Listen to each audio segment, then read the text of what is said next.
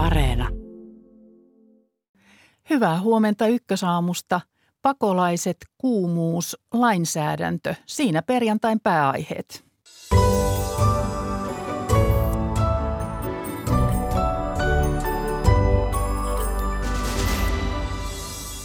Sotaa pakenevia ukrainalaisia on osin otettu avosylin vastaan, mutta ongelmiakin on. Mikä on tilanne Puolassa ja meillä siitä aluksi? Helle piinaa Intiaa ja Pakistania. Puolen maissa selviää, miten sujuu arki, kun elohopea kurkottelee kohti 50 astetta ja mitä tämä ennakoi tulevasta. Miten Suomen NATO-jäsenyys muuttaisi lakejamme ja miten etenee kiireellisenä pidetty valmiuslaki, jolla varaudutaan yhteiskunnan häiriötilanteisiin. Näistä tietoa ennen yhdeksää. Toimittajana tänään Maria Alakokko. Mukava, kun olette kuulolla.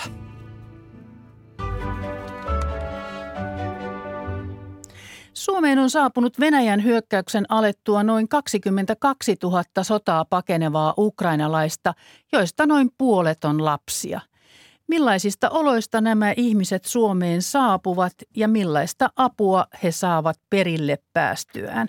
Otetaan ensin puhelinyhteys Varsovaan, jossa on Puolan, Slovakian ja Ukrainan välistä avustustyötä koordinoiva Suomen lähetysseuran asiantuntija Sylvia Raulo. Hyvää huomenta. Huomenta. Sotatoimet ovat keskittyneet Itä-Ukrainaan, mutta sinä olit hiljattain käymässä Länsi-Ukrainassa. Miten pakolaisuus näkyy siellä nyt? No Länsi-Ukrainaan on tullut paljon näitä maan sisäisiä pakolaisia, että esimerkiksi Vivin alueella on suurin piirtein väestö kolminkertaista, anteeksi kolmasosa tullut lisää väestöä ja – toisaalta ne on myöskin Länsi-Ukraina alue, jonka läpi on nämä 5,5 miljoonaa ihmistä mennyt, jotka on, jotka on jatkaneet sitten sen jälkeen muualle Eurooppaan. Että se näkyy monilla tavoin. Ihmisten, ihmisiä täytyy asuttaa ja monet on tietenkin ottanut ystäväperheitä ja sukulaisperheitä asumaan koteihinsa ja asuntojen hinnat on tietenkin vuokrien vuokrat nousseet paljon, mutta tällä hetkellä vielä kyllä on hyvin vahva semmoinen sisäinen solidaarisuus sillä alueella. Kuinka paljon siellä Ukraina ja Puolan rajalla on tällä hetkellä liikehdintää ja mistä päin sinne nyt tulee pakolaisia? No pakolaisia, siinä on itse asiassa aika jännä tilanne sikäli, että se on muuttumassa se tilanne, että se on aika tasapainoinen se, että mitä, miten ihmisiä lähtee Ukrainasta ja toisaalta sinne palaa Ukrainaan ihmisiä. Mutta on vaikea arvioida, että kuinka moni näistä palaajista on tämmöinen pitkään, aikoo siis vakituisesti sitten olla Ukrainassa. Että ehkä Kiovan alueen, kaupungin alueelle on muuttamassa takaisin ihmisiä pysyvämmin. Mutta paljon on myös tällaisia ihmisiä, jotka kulkee edestakaisin, että käy katsomassa vanhempia sukulaisia, jotka ei ole suostuneet lähtemään – pakola- pakolaisiksi esimerkiksi maan ulkopuolelle tai käy katsomassa, että voiko omalle kotiseudulle palata lähinnä Kiovan ympäristössä. Että et tämmöistä ympyräliikehdintää tai edestakasliikehdintää on myöskin aika paljon. No nyt on yli kaksi kuukautta kestänyt tämä sota ja osa on tode, tosiaan painut kodeistaan jo kuukausia sitten. Minkälaista apua tarvitaan?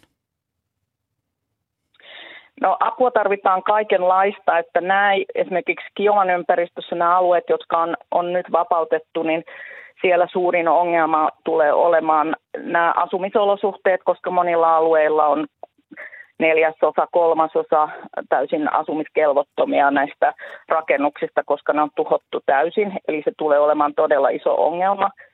Ja sitten sit myöskin kouluja on tuhottu, infrastruktuuria, sairaaloita, ves, ves, veden saaminen on joillakin alueilla hankalaa. Et nämä on niinku sellaisia palaajille isoja haasteita. Ja sitten tietenkin tämä rintamasota ja siellä, niin ihmisillä on ihan perushumanitaarisia tarpeita, eli ruokaa, vettä, sairaalatarvikkeita. Sinne Puolaan on tullut miljoonia pakolaisia. Miten Puola on selvinnyt siitä tilanteesta ja miten pakolaisia siellä nyt kohdellaan? Minkälainen vastaanotto siellä on? No toistaiseksi aika hyvin. että ihmisellä on sellainen asenne, että nimenomaan ukrainalaisia kohdellaan hyvin. Vaikeampi on ollut sitten tilanne näistä kolmansista maista tulleilla pakolaisilla, esimerkiksi ulkomaisilla opiskelijoilla ja muilla, muilla henkilöillä, mutta että kyllä monet puolalaiset sanoo, että nyt kun tämä tilanne tuntuu jatkuvan ja alkaa olla kaikille selvää, että sota ei heti lopu, niin täytyy löytyä pysyvämpiäkin ratkaisuja, että, että monet esimerkiksi kirkot täällä on auttaneet ja antaneet omia tilojaan käyttöön tämmöiseen väliaikaiseen majoitukseen ja muuhun, mutta että nehän ei ole kestäviä ratkaisuja sitten, jos tilanne jatkuu niin, että nämä ihmiset ei kykene palaamaan, sanotaan esimerkiksi ennen ensi kouluvuotta. Että varmasti tässä nyt lähikuukausina joudutaan miettimään monet kansalaisjärjestöt, mutta tietenkin Puolan valtio myöskin, että millä tavalla näin valtava määrä ihmisiä kuin Puolassakin on toista miljoonaa ainakin jäänyt Puolaan ihan vakituisesti ja on varmasti iso osa näistä ihmisistä joutuu tänne jäämään ainakin niin kuin lähikuukausia mahdollisesti vuoden ajaksi, että, että miten sitten tämän asian kanssa toimitaan. Että sinne että tarvitaan apua. Myös suoraan, kyllä, tarvitaan apua ja avustusjärjestöt antaa myöskin ja YK-järjestöt myös suoraa rahallista apua samoin kuin valtio. Että, että näillä, mutta monet ukrainalaisethan, täällä on ollut iso ukrainalaisväestö Puolassa jo ennen tätä sotaa, että monet on myös menossa ihan töihin ja heitä myös palkataan. Että näkyy joka paikassa tällaisia ukrainankielisiä julisteita, että tulkaa meille töihin. Kiitos Suomen lähetysseuran asiantuntija Sylvia Raulo ja hyvää päivänjatkoa sinne Varsovaan. Kiitos. Ja jatketaan keskustelua studiossa pakolaisten vastaanottamisen näkökulmasta. Tervetuloa mukaan ruohonjuuritason avustustyötä tekevän ukrainalaiset kirkkonummella yhdistyksen vapaaehtoinen Mirka Oinonen. Kiitos. Ja sisäministeriön maahanmuuttoosaston ylijohtaja Minna Hulkkonen. Huomenta. Niin, lähes 22 000 ukrainalaista on hakenut Suomesta kansainvälistä suojelua, valtaosa tilapäisesti ja pakolaisten asioita koordinoi Suomessa sisäministeriö. Ylijohtaja Minna Hulkkonen, minkälainen ponnistus tämä on ollut teille viranomaisille ja kuinka hyvin te olette selvinnyt tästä, että minkälaiset pisteet annat itsellenne? Onhan tämä ollut valtava ponnistus, ei, ei ainoastaan Suomessa, mutta, mutta koko Euroopassa. Mutta se, mikä tätä ponnistusta on helpottanut, on ollut se valtava auttamisen ja tekemisen halu, joka, joka on ollut niin viranomaiskentällä kuin sitten tuolla, tuolla tota, kansalaisyhteiskunnassa laajemminkin. 20 000, yli 20 000 ukrainalaista pakolaista on tullut Suomeen verrattain nopeasti. Vaikka olemme varautuneet, niin jokainen tilanne on aina uusi ja niin kuin tässäkin tilanteessa nyt sitten, niin, niin pakolaisten profiili on hyvin erilainen kuin aikaisemmin, eli tulijat ovat pääasiassa naisia ja lapsia ja tästä on tullut tietenkin erityiskysymyksiä, mutta niitä olemme pyrkineet parhaamme mukaan ratkomaan. Haasteita on ollut, mutta toisaalta olen kyllä hirvittävän tyytyväinen siihen, että kun, kun olemme huomanneet ongelmia, niin tahto niiden ratkaisemiseen on ollut kovin, kovin suuri viranomaisten parissa. Ja nyt tulevat, niin heillä on aina enemmän ongelmia. Näinkö se menee? No kyllä näin voisi sanoa, että, että tuntuu siltä, että olemme siirtyneet ikään kuin tämän pakolaistilanteen seuraavaan vaiheeseen. Eli tämä ensimmäinen niin kuin todellinen akuutti kriisivaihe. Kriisivaiheessa toki olemme edelleenkin, mutta, mutta silloin Suomeen tuli, tuli ihmisiä, jotka pystyivät lähtemään sieltä paikan päältä omin voimin. Tultiin omilla autoilla ja tultiin tänne nimenomaan sukulaisten ja tuttavien luokse.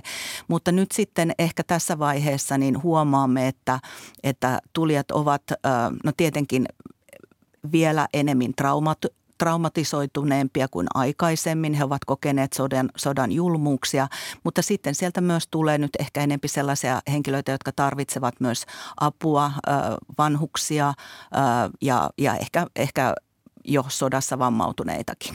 Niin ukrainalaisilla on oikeus oleskella EU-alueella 90 päivää ilman virallista ilmoitusta. Miten arvioit, kuinka paljon täällä on ukrainalaisia kotimajoituksessa, jotka ovat tulossa ilmoittautumaan ja vastaanottojärjestelmän piiriin lähiaikoina? Että onko sinne tulossa suma? No e, e, en, en tiedä, onko sumaan tulossa, mutta uskoisin, että, että kyllä niitä varmaan tuhansia on. Ja mehän ollaan tehty semmoinen alustava arvio sisäministeriössä yhdessä muiden viranomaisten kanssa, että Suomeen tulisi 40-80 000 ukrainalaista pakolaista tämän vuoden aikana. Nyt olemme tuossa 22 tuhannessa ja uskoisin, että, että kyllä me aika lailla niin kuin tuon arvion piirissä tämän vuoden aikana, aikana ollaan kyllä. Mirka Oinonen, sinä olet perustanut yhdessä Suomen ukrainalaisen ystäväsi Julia Tolosen kanssa avustusjärjestön kotikaupunkiisi Kirkkonummelle saapuvien ukrainalaisten auttamiseksi. Millaista apua he nyt tällä hetkellä tarvitsevat?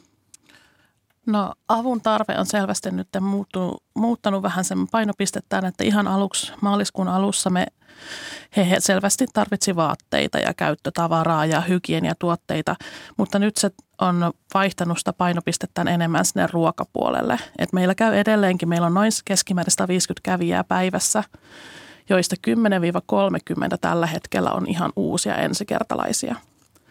Ja loput on sitten niitä, jotka käy meillä useammin hakemassa sitä ruokaa.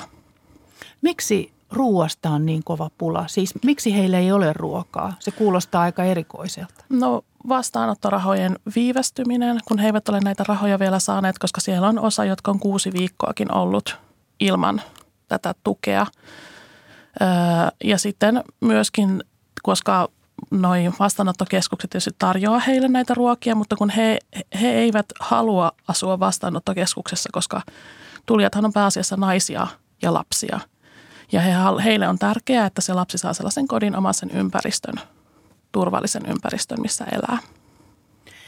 No miten te olette ratkonut tätä asiaa siellä kirkkonummella siellä paikallisesti? No tällä hetkellä me ihan vapaaehtoisvoimiin sinne kerätään ruokatarvikkeita ja jaetaan sitten heille, heille sitä ruokaa säännöstellysti, koska tarvitsijoita on paljon enemmän kuin mitä me ikinä pystytään tarjoamaan – ja tuota, lisäksi me autetaan heitä sitten ihan asunnon etsinnässä, asuntojen kalustamisessa.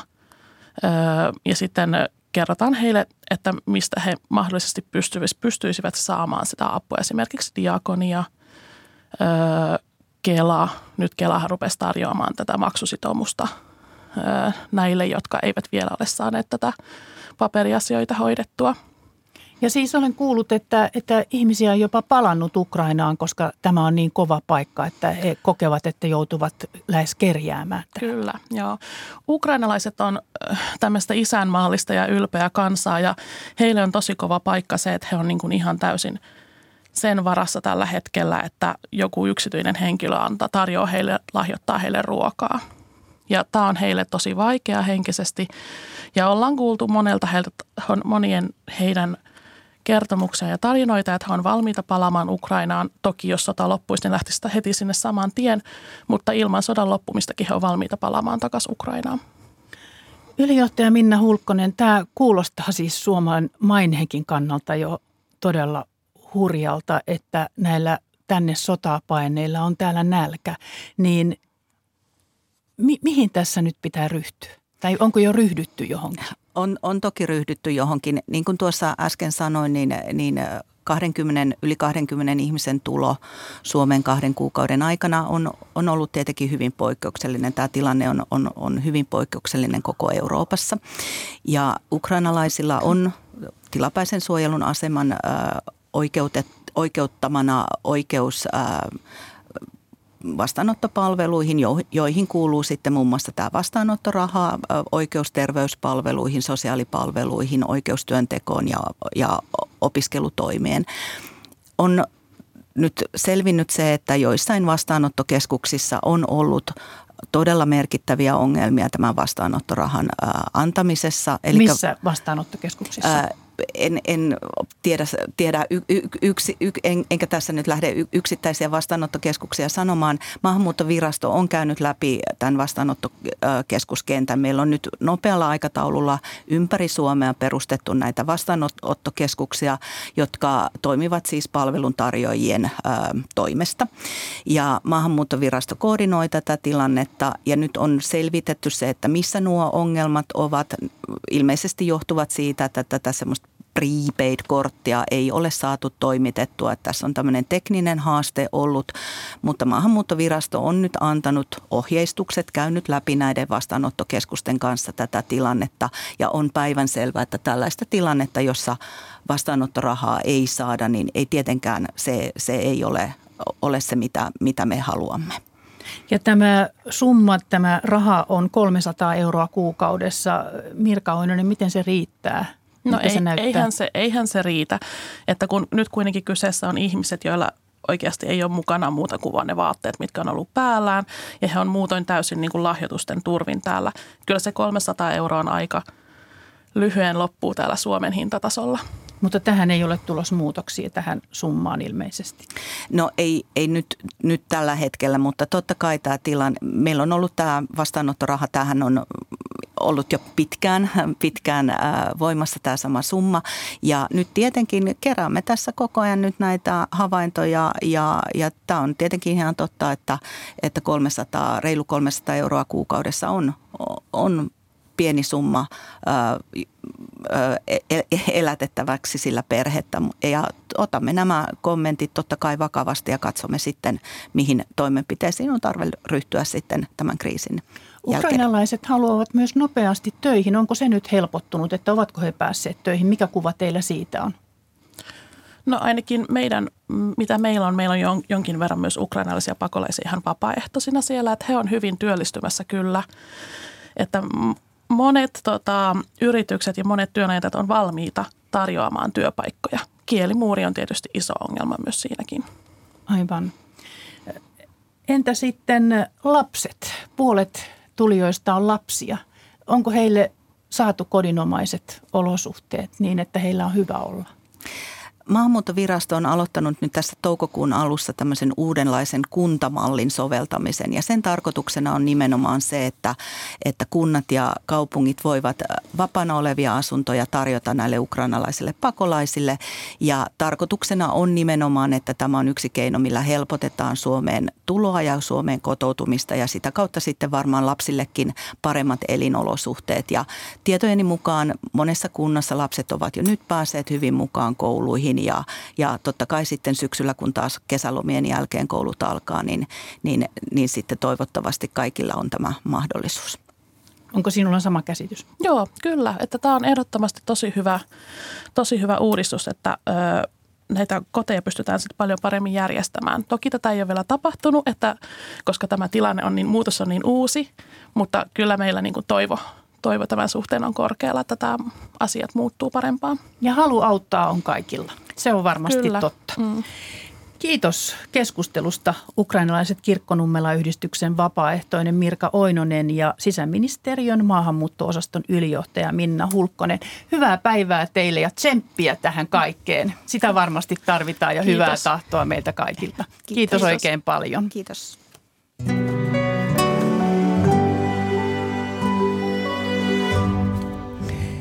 Intian niemimaan poikkeuksellinen kuumuus on ykkösaamun seuraava aihe. Sen jälkeen selvitetään, minkälaisia muutoksia NATO-jäsenyys toisi lainsäädäntöömme.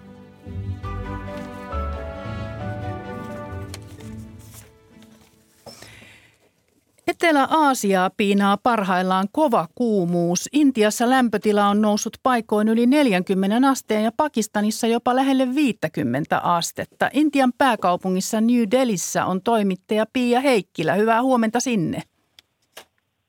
Huomenta. Kuvailes vähän, minkälainen sää siellä on, kuinka kuuma tällä hetkellä vai onko siellä ruvennut lämpö jo hieman hellittämään? Joo, eli tällä hetkellä on suhteellisen viileitä, eli on va- vain 36 astetta. Eli nämä lämpötilat on hiukan laskenut tällä viikolla verrattuna viime viikon noihin huippulukemiin ja kuitenkin ensi viikolle ennustetaan taas sitä 45 astetta, eli nyt taas varaudutaan täällä uuteen lämpöaaltoon. Pitää myös muistaa, että täällä isossa osassa Intia on kesäaika yleensäkin kuuma, eli touko, tässä touko- ja kesäkuussa ennen näitä monsunisateita. Mutta nyt on kyllä tosissaan viime aikoina ollut todella poikkeuksellisen korkeita lämpötiloja. Miten kuumuus vaikuttaa ihmisiin ja arkeen siellä? Intialaiset on kyllä tottuneet kuumaan kesään ja kuumiin lämpötiloihin ja he osaavat näissä arjen asioissa, kuten esimerkiksi ruoanlaitossa, hoitaa sen, ettei ruoka pilannut, vaikka ei välttämättä edes ole jääkaappiakaan. Mutta tietenkin tämmöiset odottamattomat lämpötilapiikit, kyllä niillä on osansa vaikutuks- vaikutuksen arkeen. Eli elämä hidastuu, kun ulkona on niin kauhean kuumuus ja tietenkin katsotaan tämmöistä yleiskuvaa ja tämmöistä suurempaa kuvaa katsoessa, niin suuri vaikutus on tietenkin sähkön kysynnän lisääntyminen, joka toisaalta johtaa sitten sähkökatkoihin useissa täällä Pohjois-Intian, etenkin täällä Pohjois-Intian osavaltiossa ja maaseudulla. Ja kaupungissa sitten taas puolestaan on näitä vedensaantiongelmia, eli tämä puhtaan veden puute aiheuttaa hygieniaongelmia ja tautien leviämistä ja Jonkin verran on myöskin kerrottu, että sairaaloissa on tunkua lämpöhalvauksen saaneista ja kouluja on suljettu osassa näissä Pohjois-Intian osavaltioissa. Miten kuumuus näkyy eri yhteiskuntaluokissa? Niin, Intiassa, Intiassa yhteiskunnalliset erot näkyvät ihan kaikessa. Eli tässä arkielämässä ja tietenkin siinä, miten ihmiset suhtautuvat kuumuuteen ja miten he pääsevät siitä kuumuudesta pois tai sitten pakoon. Eli tällaisille suomalaisille itsestäänselvät asiat, niin kuin sähkö ja puhdas vesi, on täällä sadoille miljoonille ihmisille todella luksusta. Ja todellakin puhdasta vettä ei edes riitä kaikille. Ja pullovesi tai puhdistettu vesi on köyhille hyvin kallista, ja eikä heillä ole varaa jäädä kotiin ilmastolaitteiden, ilmastointilaitteiden ääreen tai edes löytää varjopaikkaa, koska tämä nälkä ajaa aina kuumuuden edelle, eli on pakko käydä töissä, oli se ilman, ilman kuumuus mikä tahansa. No minkälaisia keinoja ihmiset ovat siellä keksineet niin kuin selvi, selvitäkseen tässä arjessa? Intialaiset tunnetaan just hyvin tästä kekseliäisyydestään, mitä tulee kuumuuteen. Ja, eli ne, joilla on varaa, niin ne pysy, pysyttelevät sisätiloissa tuulettimien ja ilmastointilaitteiden ääressä ja mm, mm, pysyttelevät viileinä veden avulla. Monissa näissä temppeleissä ja tämmöisissä paikoissaan ulkopuolella on tämmöisiä pyhiä kastautumispaikkoja. Ja ne on tietenkin tullut hirveän suosituiksi, mutta näitä ei tietenkään naiset käytä, vaan niitä käyttää vain miehet, koska naisille se on tämmöinen hä- häveliäisyyskysymys. Intialaisilla myöskin on tämmöinen salainen ase käytössä, eli se on suola. Ja sitä lisätään tosi paljon joka paikkaan, jopa niin kuin makeisiin juotaviin. Ja tietenkään ihmiset ei mene ulos päiväsaikaan, vaan torit ja kaupat ja tämmöiset julkiset paikat, niin ihmiset käy vasta iltasella. Ja sitten taas toisaalta maaseudulla, jossa ei ole sähköä tai tämmöisiä nykyajan mukavuuksia, niin siellä käytetään tämmöisiä hyvin vanhanaikaisia keinoja, kuten vettä säilytetään savikannuissa ja uskotaan kaikenlaisiin erilaisiin viilennyskeinoihin, niin kuin tämmöisen raan, mangon, hivelemisen ihmisen ihoon ja toisaalta kaupungissa sitten taas niin kuin esimerkiksi täällä Delhissä, niin metrossa on hyvin viileä, siellä on hyvä ilmastointi, niin ihmiset saattaa mennä metroon ja käyttää sitä niin kuin semmoisena viilennyskeinona.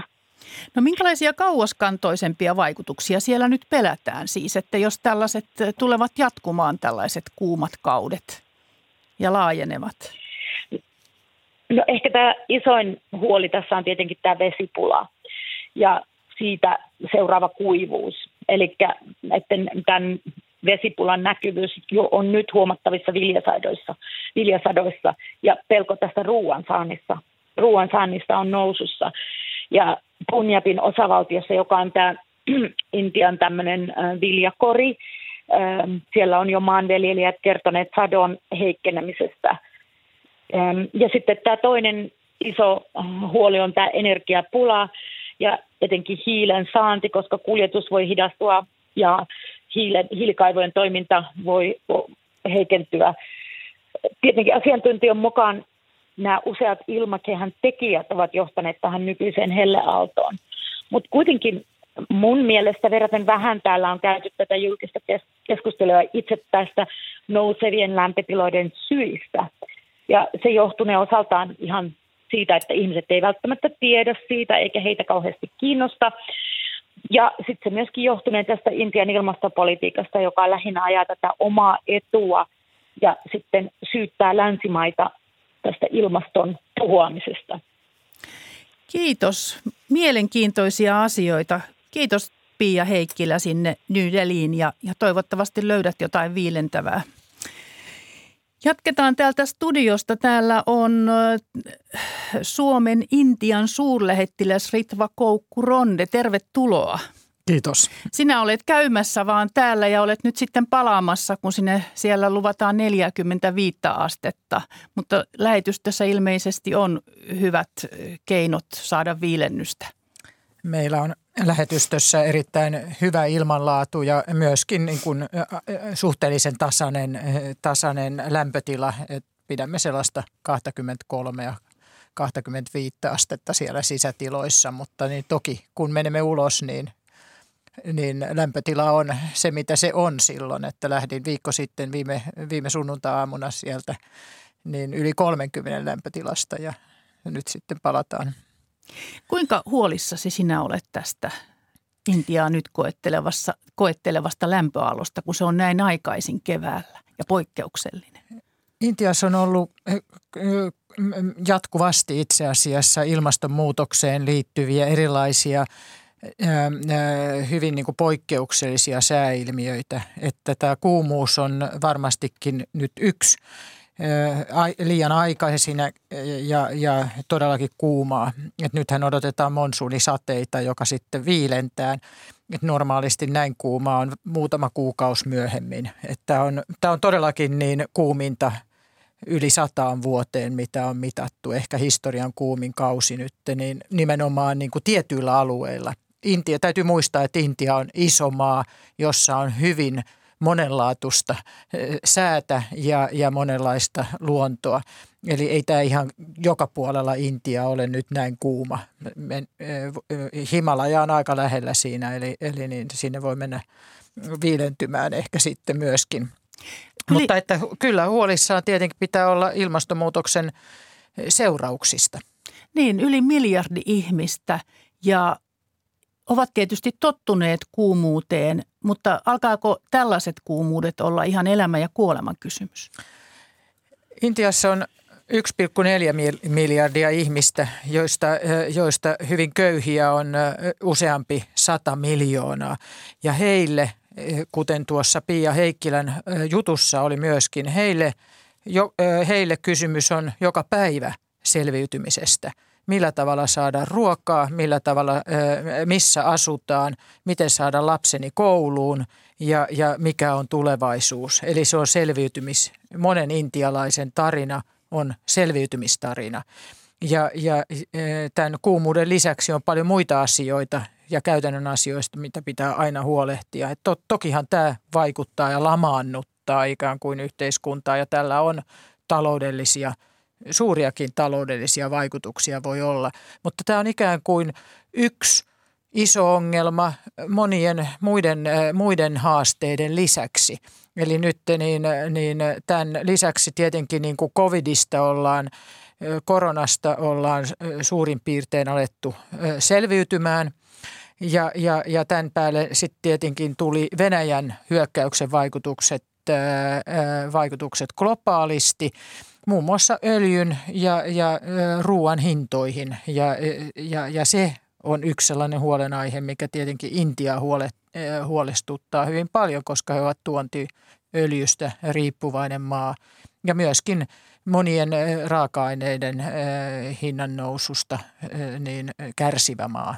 Niin ja Intiahan oli ajatellut, että he pystyisivät korvaamaan omilla sadoillaan niin Ukrainan puuttuvaa tuotantoa. Mutta nythän siellä on tämän kuumuuden takia jo menetetty satoa ja, ja saattaa olla, että siellä Intiassakin tulee ruuasta ja vedestä pulaa.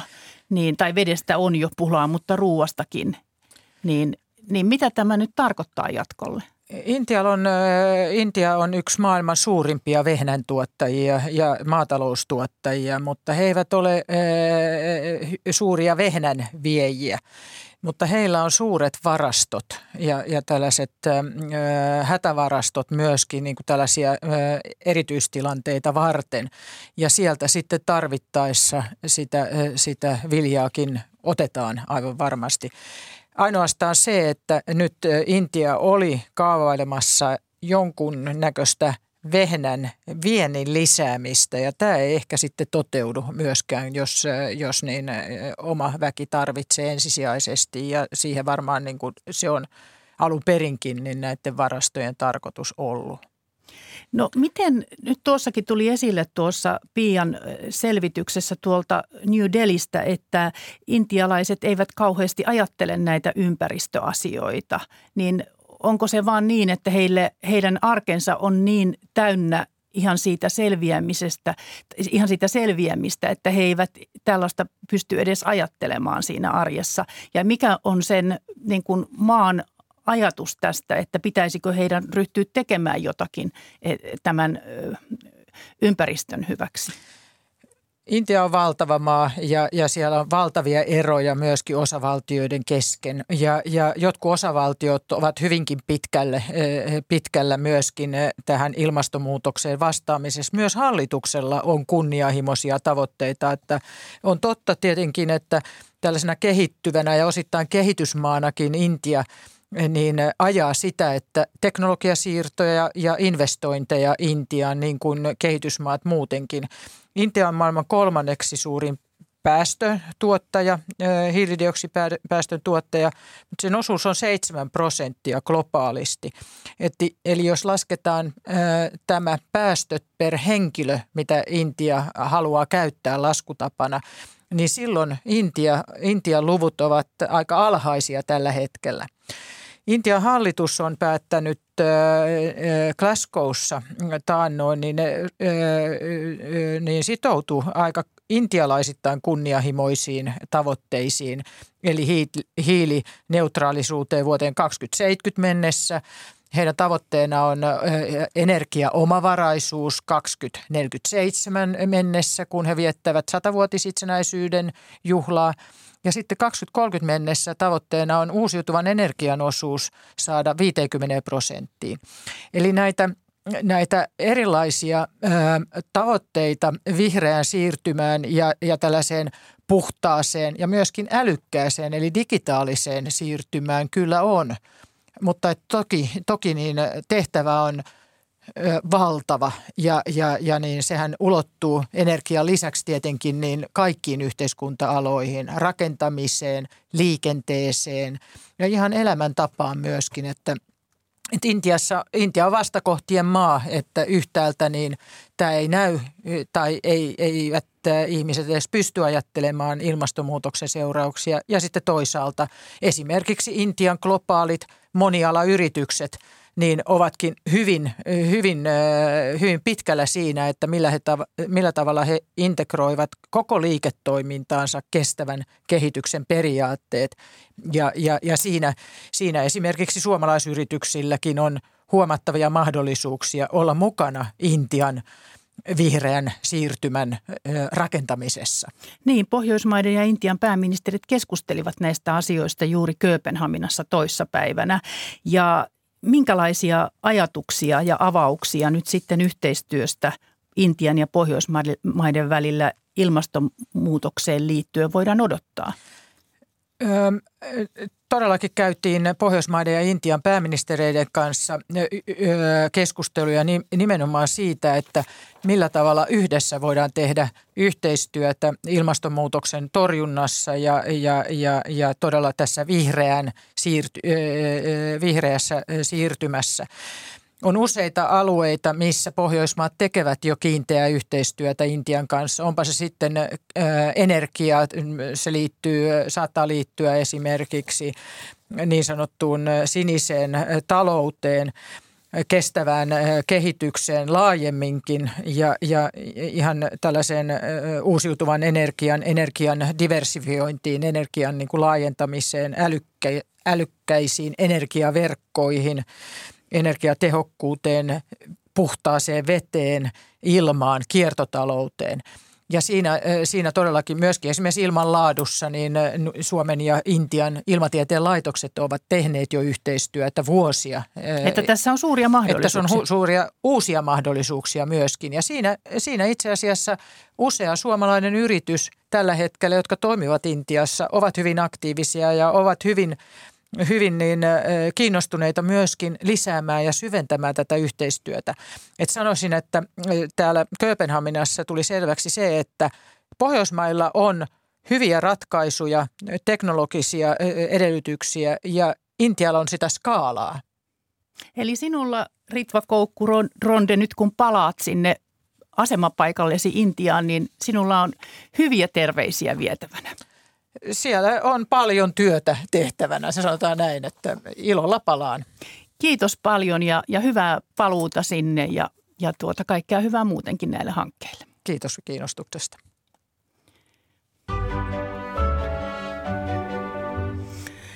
NATO puhuttaa ykkösaamussa nyt lainsäädännön näkökulmasta. Jos haetaan ja liitytään, miten se vaikuttaa, miten muuttaa lakejamme Oikeuskansleri Tuomas Pöysti, hyvää huomenta ja tervetuloa. Hyvää huomenta.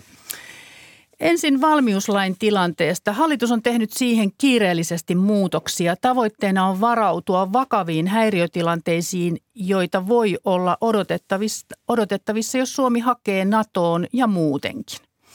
Valmiuslain hyväksyminen vaatii kuitenkin myös opposition tukea, mutta siellä ei pidetä muutoksia riittävänä.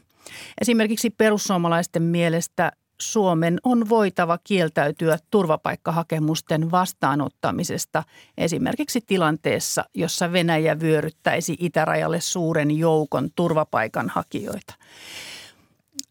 Tuomas Pöysti, miten tämä kiista nyt ratkaistaan, että laki saadaan voimaan?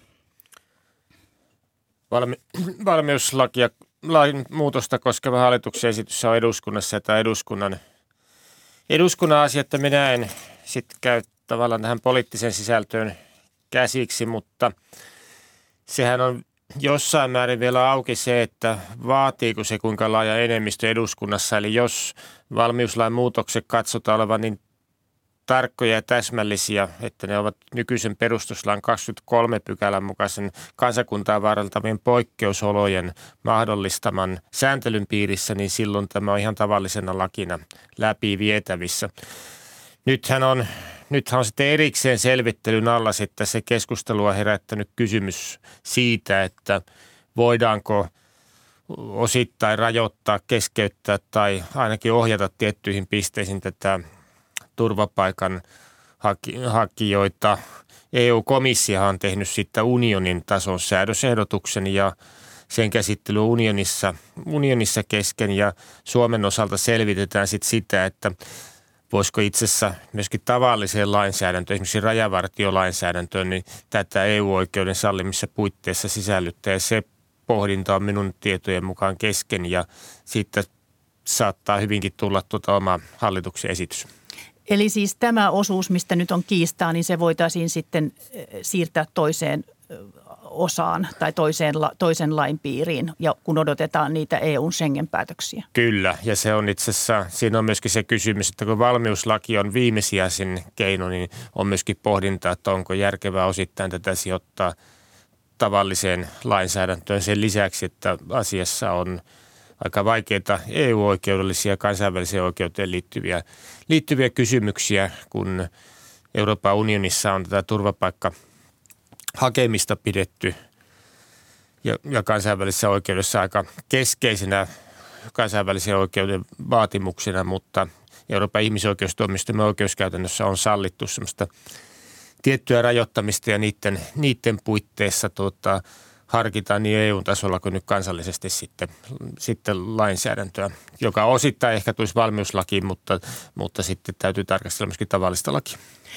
Koska tämä valmiuslaki nyt tällä haavaa näyttää toteutuvan? Se, se on tunnistettu lainvalmistelussa, että se olisi, se olisi kiireinen. Se ei liity yksin tähän NATO-jäsenhakemukseen, vaan ylipäänsä tähän todella kireään kansainväliseen tilanteeseen ja, ja eurooppalaiseen tähän sotatilaisiin liittyviin vaikuttamispyrkimyksiin. Eli mahdollisimman pian olisi perusteltua tarvetta vahvistaa Suomen turvallisuusjärjestelyiden oikeudellisia puitteita. Eli se on tärkeä, vaikka Suomi ei hakisi kannatoon. Kyllä se, tota, kyllä se tässä reaalipolitiikan maailmassa on, on valitettavasti tärkeä. Suomi on EU:ssa ja olemme Naton kumppani. EUkin on edennyt puolustukselliseen suuntaan ja tekee yhteistyötä Naton kanssa. Onko Suomen lainsäädäntö EU-yhteistyön myötä vie, viilattu myös NATO-sopivaksi, jos siihen liitytään? Monilta sisällöllisiltä osilta kyllä. Monilta sisällöllisiltä osilta kyllä. Tässä on viimeisen parinkymmenen vuoden aikana ollut aika paljon kansallisen lainsäädännön kehittämistä, missä on kansainväliseen kumppanuuteen ja turvallisuusyhteistyöhön varauduttu. Tästä huolimatta toki, jos Suomi päättää hakea ja tulee hyväksytyksi NATOon, niin joitakin lainsäädännöllisiä muutoksia on kyllä tarpeen, tarpeen tehdä ja lainsäädännöstä arviointia, mutta tämä ei ole niin suuri hyppy, mitä se olisi ollut vielä joitakin, joitakin vuosia sitten. Pitääkö Suomen perustuslakia muuttaa, jos Suomi liittoutuu sotilaallisesti? Ei välttämättä perustuslakia. Siis NATOhan on aika, aika lailla tavannomainen oikeudellisesti ajateltuna, joka on eri asia kuin poliittinen. Poliittisesti tämä on hyvin merkittävä, merkittävä mittaluokan ratkaisu, mutta oikeudellisesti Pohjois-Atlantin liitto NATO on aika tavallinen konsensuspäätökseen perustuva hallitusten välinen järjestö ja Suomen perustuslaissa on ollut vähän semmoisena periaatteena, että tämmöisiä poliittisia julkilausumia siitä, että mihin kansainvälisiin järjestöihin kuulutaan, niin ei sinne juurikaan kirjoiteta ja monet perustuslain säännökset on sinänsä sovellettavissa myöskin NATO, NATO-jäsenyyden oloissa. Eli, eli toisin kuin Euroopan unionissa, joka tavattavan laajalasti vaikutti lainsäädäntöön, niin tämä vaikutukset on sinänsä merkittäviä, mutta rajoitetumpia. Onko viisasta pitää perustuslaki jatkossakin neutraalina? Tämmöisissä turvallisuuspolitiikkakysymyksissä niin kyllä. Suomen ulkopolitiikan ja Suomen turvallisuuden pitkä linja on ollut niin realismi, realistisesti suhteellisen pieni, mutta hyvä ja voimakas valtio pitää tuota huolta edustaan, niin silloin siinä on hyvä jättää tilaa myöskin reaalipolitiikalle. Tuomas Pöysti, EU-hun liittyminen poiki lautaskiistan. Pääministeri veti siinä pidemmän korren. Kuka Suomea edustaisi NATO-pöydässä? Onko se ihan selvää? Tältä osalta perustuslaki on kyllä selvä. Eli Suomen ulkopolitiikkaa johtaa tasavallan presidentti yhteistoiminnassa valtioneuvoston kanssa. Eli silloin kun on se niin sanottu NATO-huippukokous, niin – tasavallan presidentti siellä Suomea edustaa. Perustuslaki sisältää myöskin mahdollisuuden siitä, että voidaan sopia tai päättää toisin. Eli jos on, jos on sellainen yhteys, jossa esimerkiksi tämmöinen eurooppalainen NATO-dimensio voimakkaasti korostaa, niin on mahdollista kansallisella päätöksellä siinä tapauksessa lähettää esimerkiksi pääministeri sinne. NATOhan toimii pääsääntöisesti suurlähettilästasolla ja sitten ulko- ja puolustusministerit kokoontuu säännönmukaisesti. Eli silloin NATO-pöydässä istuu ulkoministeri puolustusministeri ja Suomen, Suomen nykyinen jo NATO-edustusta saa tehtävän käytännössä viikoittain istua sitten Pohjois- Pohjois-Atlantin neuvostossa. No tämä kuulostaa aika selkeältä ja selkeältä ja nyt ollaan poliittisesti aika yksimielisiä asioista. Mutta jos liitytään ja jatkossa tulee ristiriitoja, joissa ajaudutaan poliittisesti umpikujaan, niin onko lainsäädäntömme nyt niin selkeä, että sieltä saadaan ratkaisuille tukea tarvittaessa? Ylätasolla ylätasolla tämän tyyppiseen ristiriitojen ratkaisuun liittyvä lainsäädäntö on aika lailla jo kunnossa, mutta tämmöisiä konkreettisia pelisääntöjä täytyy, täytyy sitten jäsenyysoloja varten vielä selkeyttää ja, ja kyllä lainsäädännössäkin tarvitaan muutoksia. Valtiosäännön tasolla tarvitaan vielä analyysiä sit siitä, että miten tämä NATO-jäsenyys ja tämä kollektiivinen turvallisuus vaikuttaa eduskunnan valtaan ja antaa suostumus siitä, että kun päätetään sodasta ja rauhasta, eli käytännössä perustuslain nykyisiä sääntöjä noudattaen täytyy rakentaa menettelyssä eduskunta voi sitten, sitten aktiivisesti olla mukana. Ja sitten kansainvälisen avun pyytämistä ja antamista koskeva laki, joka nyt tunnistaa tämän EU-avun on nimenomaisesti ja sinänsä mahdollistaa myöskin tämä NATO-yhteistyön, mutta itse pitäisi järkevänä, että siinä voitaisiin sitten, jos ollaan jäseniä, niin mainita NATO, NATO nimeltä, mutta se on juuri se eduskunnankin osallistumisoikeuden turvaava laki. Ja sitten puolustusvoimista annetussa laissa varmaan on viisasta sitten jatkossa, että siellä näkyy se, ne velvoitteet osallistua siihen yhteis- yhteistyöhön ja ne on, ne on organisoitu.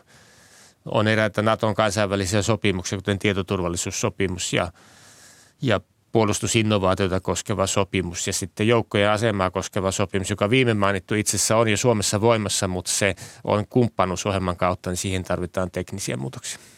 Presidentti on puolustusvoimien ylipäällikkö. Jos Suomeen hyökättäisiin ja tänne tulisi NATO-joukkoja, luovutettaisiinko sodanjohto NATOlle vai pysyykö kansallisissa käsissä ja mitä, puolust- mitä laki puolustusvoimista tästä sanoo?